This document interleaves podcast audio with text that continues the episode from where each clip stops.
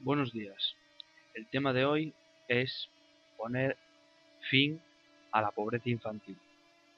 La niñez es el tiempo de juegos, de fantasía, de inocencia, de familia y de escuela. Es tiempo de bienestar, de alegría y de felicidad. Un mundo protegido, alejado de las responsabilidades, del trabajo y de los problemas. Eso debería ser el mundo de los niños. Y lo es para una parte de ellos. Pero en América Latina en la que el 40% de la población es menor de 15 años de edad, la mayoría tiene que crecer y aprender en el mundo de los pobres.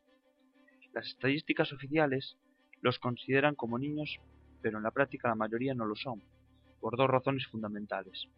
La primera, por la situación de pobreza en que viven y crecen, y la segunda, consecuencia de la primera, por su incorporación temprana al mundo del trabajo, a la lucha por la supervivencia, lo que los convierte precozmente en adultos, la pobreza es un estado cualitativo, caracterizado por el hambre, la ausencia de salud, las malas condiciones de vivienda, el ambiente social inadecuado, el analfabetismo, la falta de calificación y los ingresos bajos.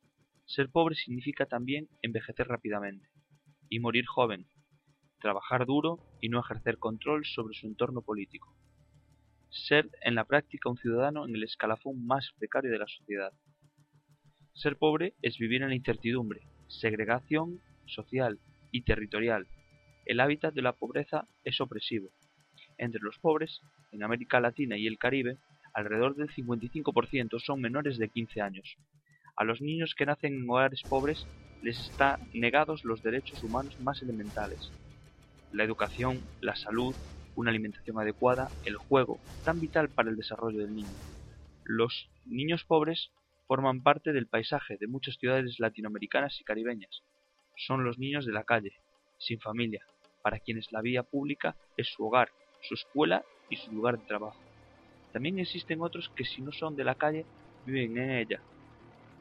Tienen familia, pero la pobreza les obliga a buscar el sustento fuera del hogar. Son niños en edad escolar, que nunca recibirán educación y que se incorporan desde muy chicos al mundo del trabajo. Cualquiera que sea la causa, el hecho es que los niños de la calle provienen de familias sumamente empobrecidas y la mayor parte de las veces violentas.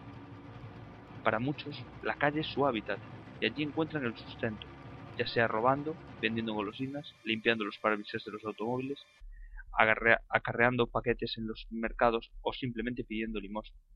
Cualquier actividad en la que están expuestos a grandes riesgos físicos, psíquicos y morales.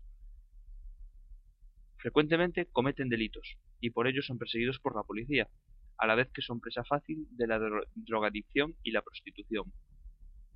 Al respecto, UNICEF define dos categorías, los niños que mantienen algún lazo familiar y aquellos que viven definitivamente en la calle y se mantienen por sí mismos, sin lazos familiares.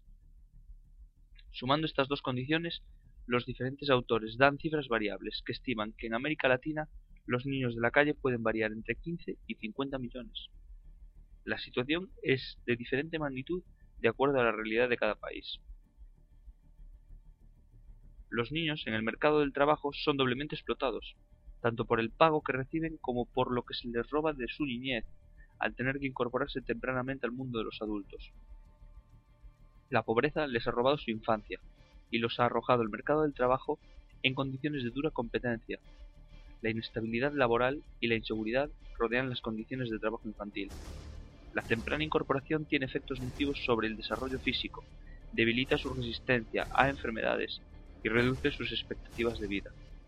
En ese mundo en que se desenvuelven los niños pobres están presentes también la utilización de ellos por los adultos como instrumentos de explotación, ninguna más aberrante e inhumana que la explotación sexual.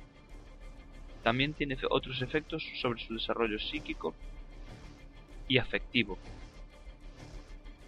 La ausencia del juego, del tiempo libre, de la protección familiar, los convierte en hombres y mujeres sin pasar por la niñez, la pubertad ni la adolescencia. Ellos son el rostro de la, de la pobreza. Los sectores más vulnerables son siempre los mismos, las mujeres y los niños. Los adultos les estamos fallando a los niños. ¿Dónde está la familia? Los padres, primeros educadores y cuidadores de sus hijos. ¿Dónde está la escuela? Los maestros, los profesores, los especialistas. ¿Dónde están sus derechos como personas humanas? Sus derechos inalienables obligatorios, naturales y universales? ¿Dónde están los, los políticos con sus promesas? Este lamentable panorama tiene sus raíces fundamentalmente en la falta de voluntad política de los gobiernos para invertir en la educación y el desarrollo social. Los niños son víctimas de la violencia, la indiferencia y la falta de oportunidades. No hay país latinoamericano en el que todos los niños en edad escolar asistan a la escuela, reciban educación escolar.